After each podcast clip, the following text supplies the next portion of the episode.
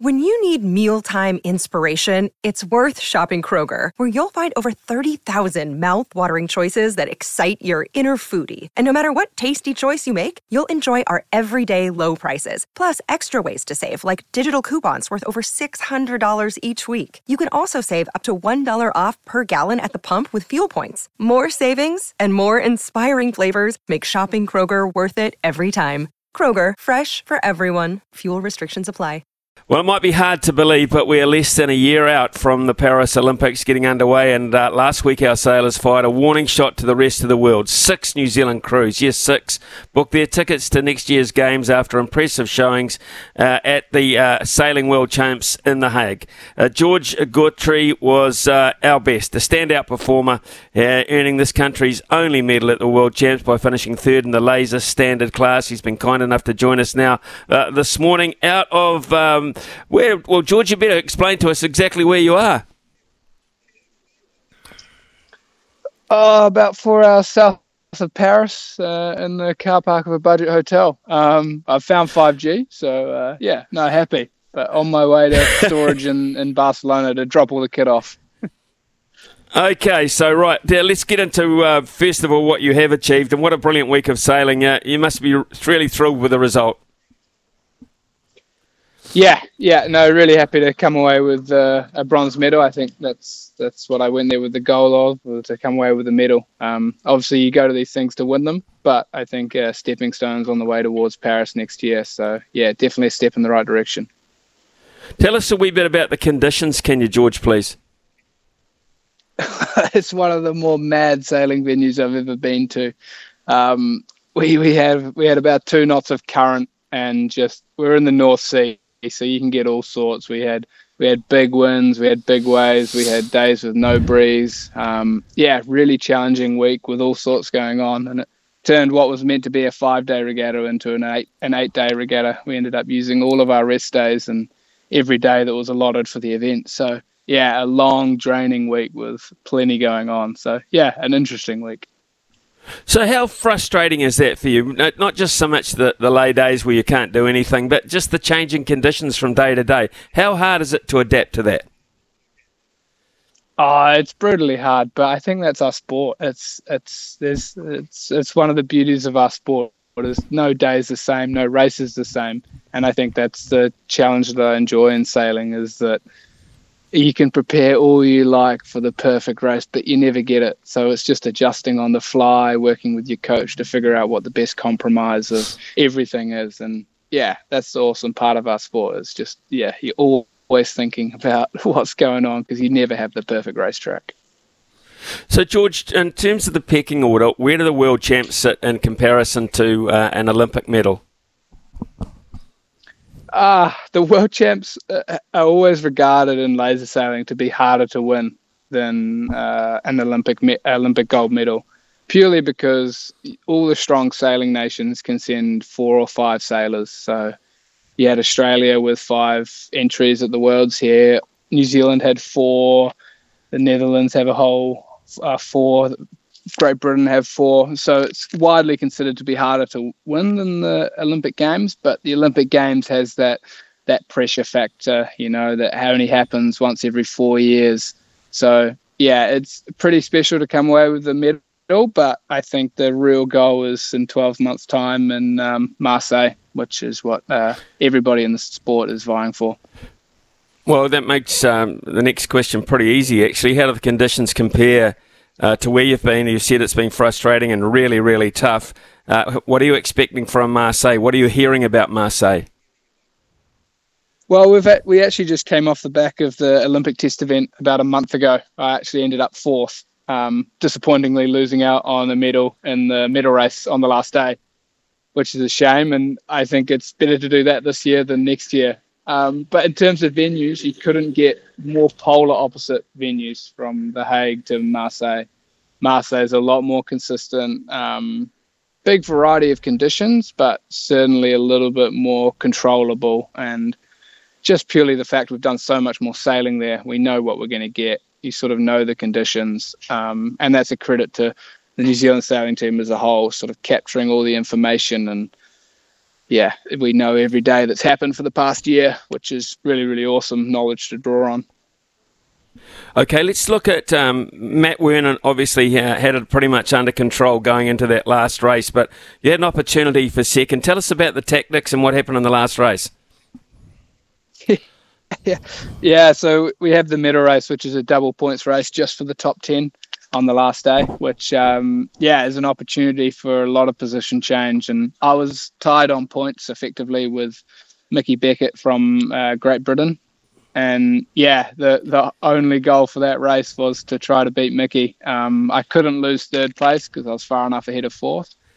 And yeah, it started off trackingly, um, got what I wanted out of the start and ended up leading at the first top mark.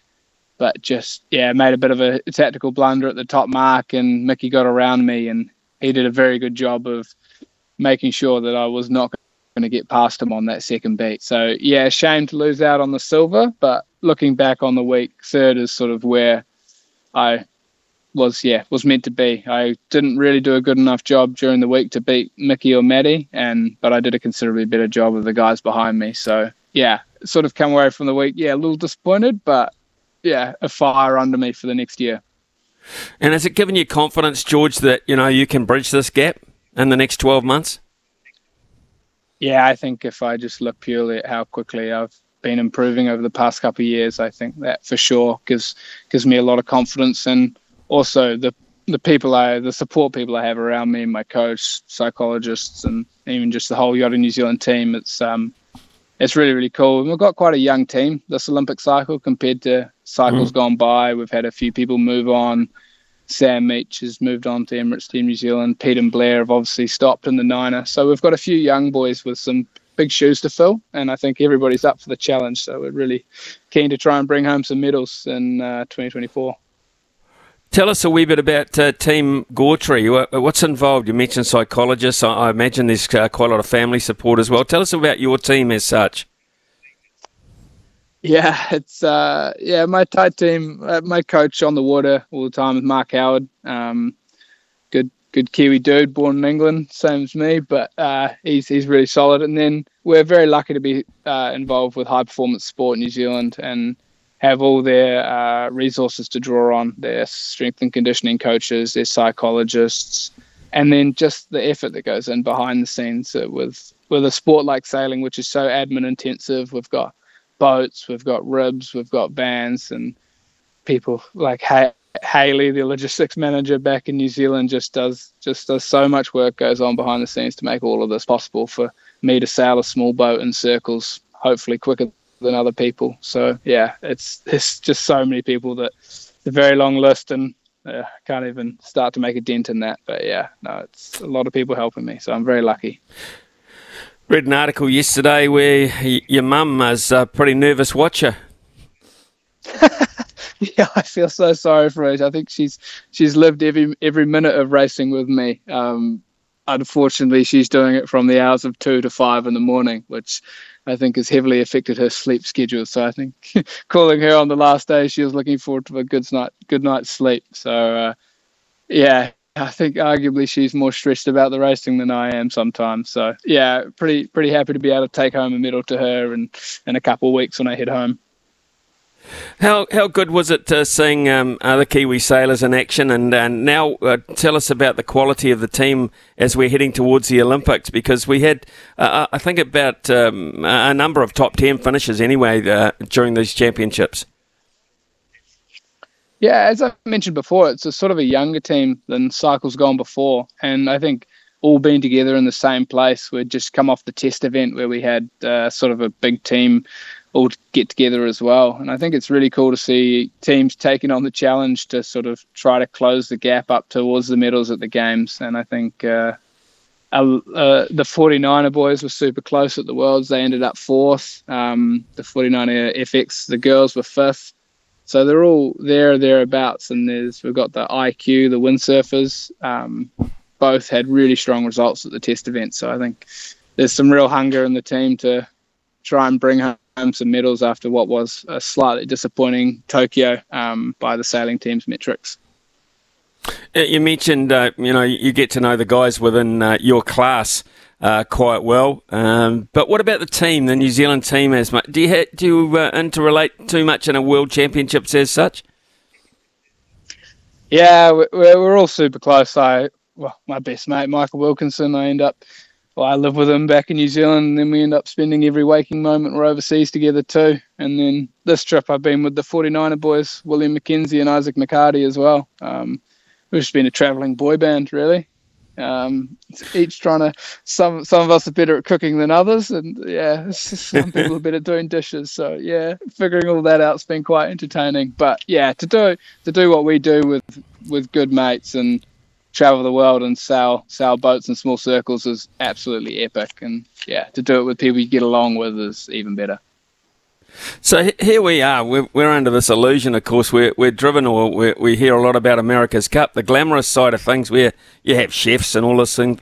You mean you guys have to look after yourself in that regard? Yeah, it's a little less glamorous on the, on the Olympic side of it, but yes, we we yeah, it's certainly not the glitz and the glam of the America's Cup, but it's the same people who have all come through this pathway. Pete and Blair's have all done this before. They've all that in the car park in uh, the arse end of France before taking kit back to Barcelona. So yeah, it's it's good fun. Rightio, let's uh, look at what's ahead. Uh, Georgia, we know exactly where you're heading in twelve months' time, but what about the stepping stones towards that? Yeah, it's this sort of marks the end of our sort of European season. Um, so I've got a couple of weeks of downtime in Europe, and then it'll be heading back to New Zealand and getting into a bit of winter training and building into the summer. With our next World Championships are in uh, in Adelaide in January. So awesome that they're close to home. And so that'll be a big block of time in December and January in Australia, getting ready for that with the Australian sailing team.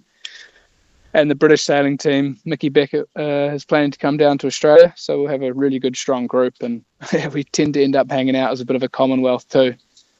Um, yeah, so that's really exciting. And then after that, we've got a few key European events leading into Marseille. But once once that's all sorted, we'll be spending more time in Marseille just getting ready and dealing with all the things that come with the Olympics. So, uh, George, uh, in terms of long-term, uh, can I even ask you about long-term? Or is long-term for you uh, as far away as the Olympics? You haven't thought any further on? Because, as you said, uh, some guys go on to America's Cup, some guys go on to just, uh, you know, uh, stay within their group or stay within their class or maybe go to another class within uh, Olympic-style racing. What about uh, what about uh, George Gautrey? What, have you had any thoughts about the future long-term?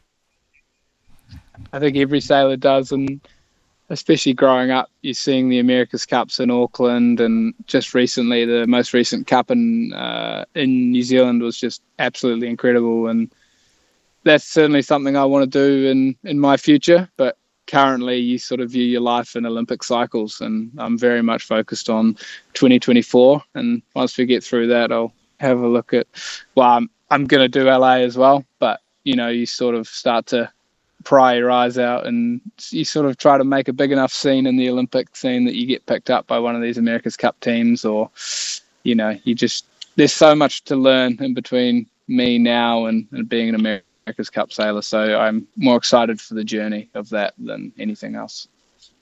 What do you miss about home, George? And, and um, what do you, I mean, you know, you're, you're in around about France. The, the All Blacks are in France very, very shortly, as you well know. You, are you able to stay in touch? Uh, and, and are you able to uh, and maybe catch up on other things as you travel the world?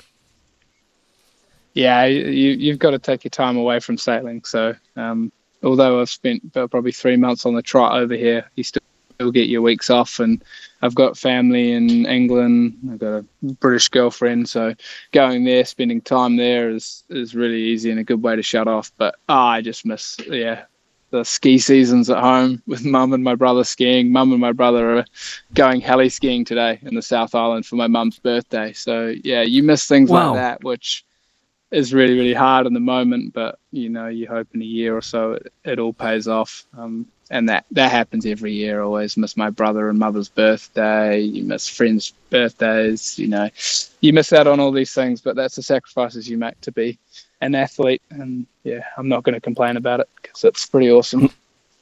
Well, George, uh, it, the sacrifice uh, so far has paid off. Uh, a, a World Championship medal is absolutely fantastic. The only one uh, that uh, our team was able to achieve this time round, and uh, the Olympics beckon. George, uh, wonderful to catch up with you. Uh, uh, thanks very much for staying out in the car park for us this long, and um, have a terrific night, and uh, travel safe, man. Thank you. Thank you very much, mate. Lovely to talk to you. Yeah, yeah, lovely to talk to you too. George uh, Gautrey there, folks. Um, Olympic uh, is on the horizon, the Olympics on the horizon, and um, I just uh, love his attitude. I love his attitude, and I think uh, we can look forward to George and that young sailing team doing wonderful things for us as we have in the past.